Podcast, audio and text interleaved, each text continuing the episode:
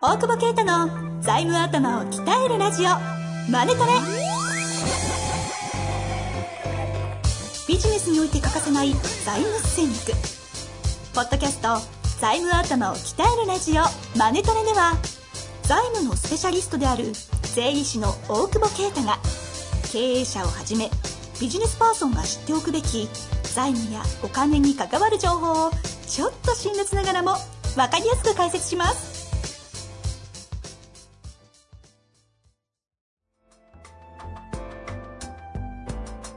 こんにちは、遠藤和樹です。大久保啓太の財務頭を鍛えるラジオ、マネトレ。大久保さん、本日もよろしくお願いいたします。お願いします。さあさあ、今日も質問来ております。よし。いきなり行っていきたいと思います。えーこの方、飲食店社長40歳の方ですね。ほうほうほう。いきますよ。えー飲食5店舗、えー、過去業態は全部違いますとあります。うんうんうんうん。えー手金で20年かけて拡大してきました具体。全部違うんだ。はいはいはい。でもね。はい。10店舗10億が目標ですが、資金繰りが怖くなってきました。借り入れはこれまでしたことがありません。すげえ。手金ですよ、完全に。マジっすか？財務的にはやはり借り入れをして攻めた方が良いのでしょうか無借金経営を続けていきたいと思っており悩んでおりますよろしくお願いいたしますとすげえ。え、なん、え？借り、なんで質問借りた方がいいのでしょうか？借りた方がいいです。以上。褒めて褒めて結局すごいっすね。えなま、手金でやって。無借金で手金でうん今5店舗までな何年かかって。20年です、ね、あ、そこがやっぱね。でも10店舗10億目指してて5店舗だからもうあと20年頑張れば10億いきますよ。10店舗。お疲れ様でした。やっぱスピード感になりますよね。ほうほうそういう意味では。多分、そんだけ実力あるんだったら、え5億あるんでしょ？5, 5, うん5億ですよ。まあ5店舗でしょうね。だってね、多分。多分はい。1店舗1億。で、5億で、今だって1店舗作るのいくらかわかんないけど、まあ、いくらだろう。初期投資で。店舗、まあ3000とか、うん。まあ、手金でやってるからそ、そのぐらいの店、まあいろいろ業態が違うからバラバラなの。まあ大体3000としてあと5店舗で1億5000万あればいいんですよね。そうですねで、なんか資金がちょっと怖いって言ってもしかしたらもうちょ、ちょっとあんまりよく溜まってきてない。だから貯めて出し、出して貯めて出してみたいな感じなんですよね。でもそういうことですよねきっとね、はいすごいですね。コツコツ。それに誰も途中でアドバイスしてくれなかった ですか、20年。そこそうです20年間だってす、ね。まあアドバイスもありますけど無借金経営を目指されてたみたいなの無借で無借金が好きなんだ。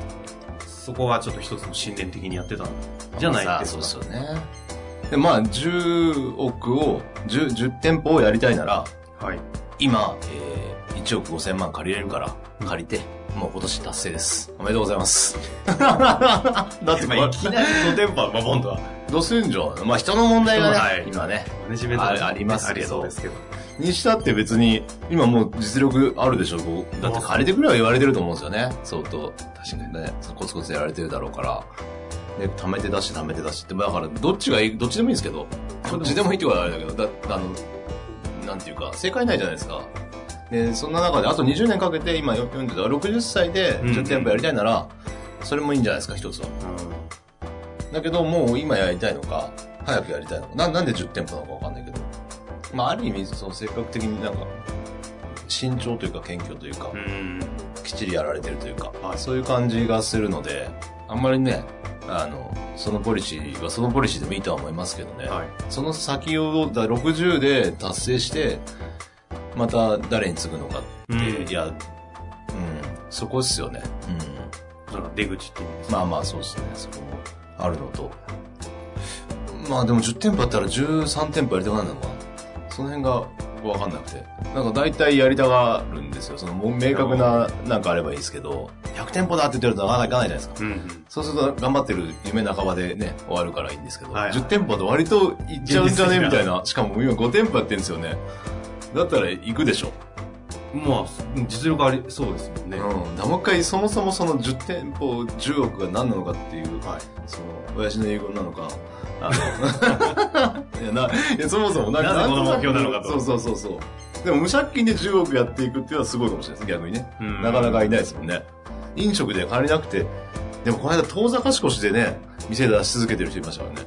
そう、あの、あそれは、あの、ご相談された。いや、なんかセミナーで喋ってたら、はい。その、聞いてくださってた方が、はい。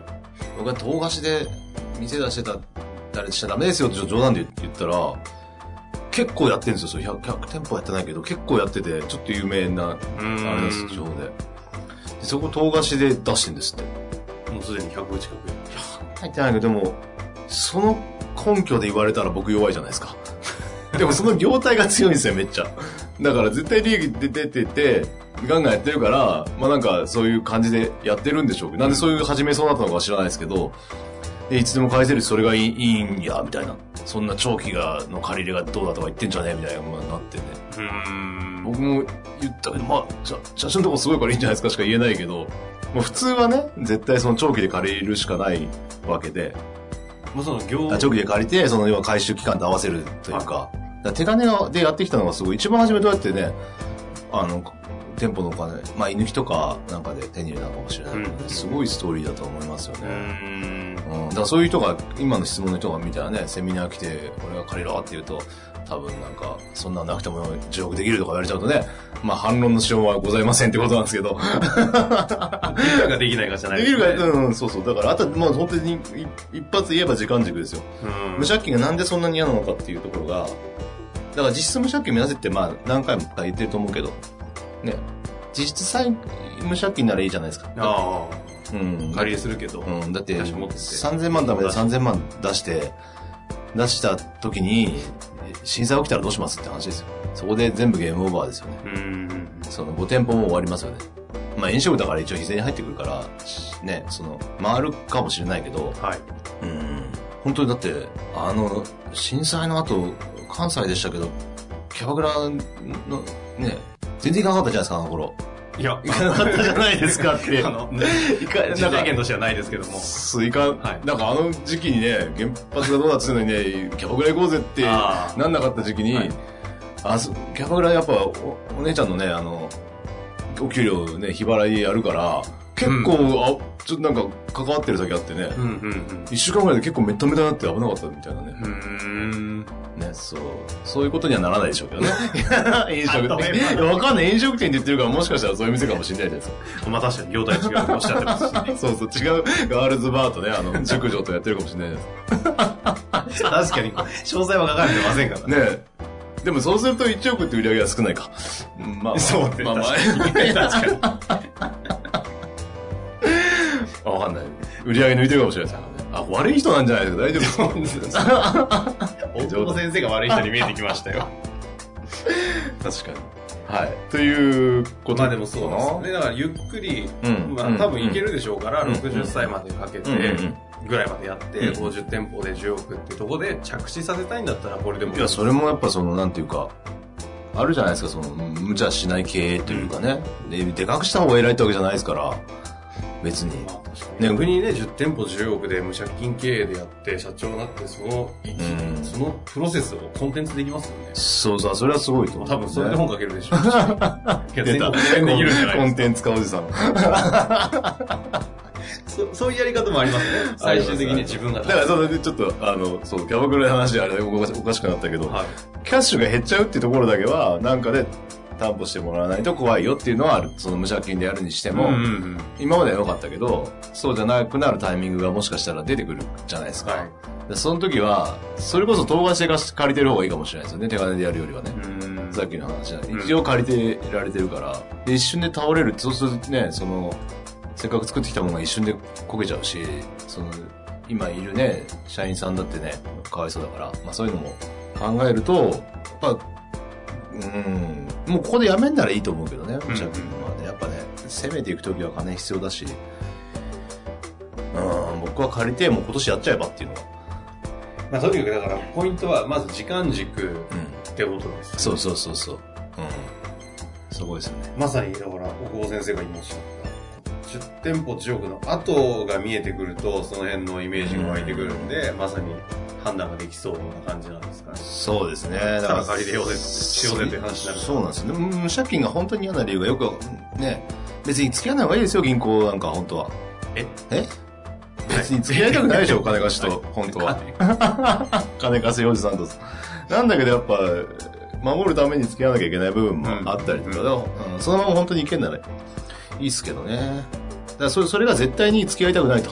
あんな役だとは絶対に話をしたくないっていうんだったら、いいですよ、それで60までやったでも。このご質問でうん。借り入れはこれまでしたことがありません。財務的にはやはりした方がいいのでしょうかと言ってる時点でちょっと気になってるちょっと気になってると思いますんで。そうですよ。はい。だからもう今年達成して、そうした時に何が起きるのかを、やっぱその、ね、達成できないと思って目指してるから、達成、達成できるけど、すごい頑張んなきゃいけないからすごい頑張ってるけど、うん。それが簡単に41歳叶っちゃったら、あと19年何するのかなっていうのが、僕は逆に聞きたい。で、それでその人生のクオリティが上がるんだったら、それは金を借りるべきだろうと。うんうんすげえいい話しましたね、今ねね。それ自分で言っちゃうからいけないですよね。いや、でもいい話ですよね。その次元で財布のお手伝いをされてるというのがちょっと今垣間見れて安心しましあ、本当ですか？たまにっすよ。た。常にじゃないですか。そうなんですね。はい。まさにこの10店舗10億のアウトカムを確認していただいて。アウトかもね。はい。そうですね。ちょっと、ジョーさんのとこ行った方がいいですね。はい。儲かってるようですし。いやでもぜひ非常にね、参考になるお話いただけたと思いますので、えぜひチャレンジしていただいて、またなんか詰まった時にはぜひ質問お待ちしております。はい。ありというわけで本日もありがとうございましたがとう。ございました。本日の番組はいかがでしたか？番組では大久保携帯の質問を受け付けておりますウェブ検索で「税理士カラーズと入力し検索結果に出てくるオフィシャルウェブサイトにアクセスその中のポッドキャストのバナーから質問フォームにご入力くださいまたオフィシャルウェブサイトでは無料メルマガも配信中ですぜひ遊びに来てくださいね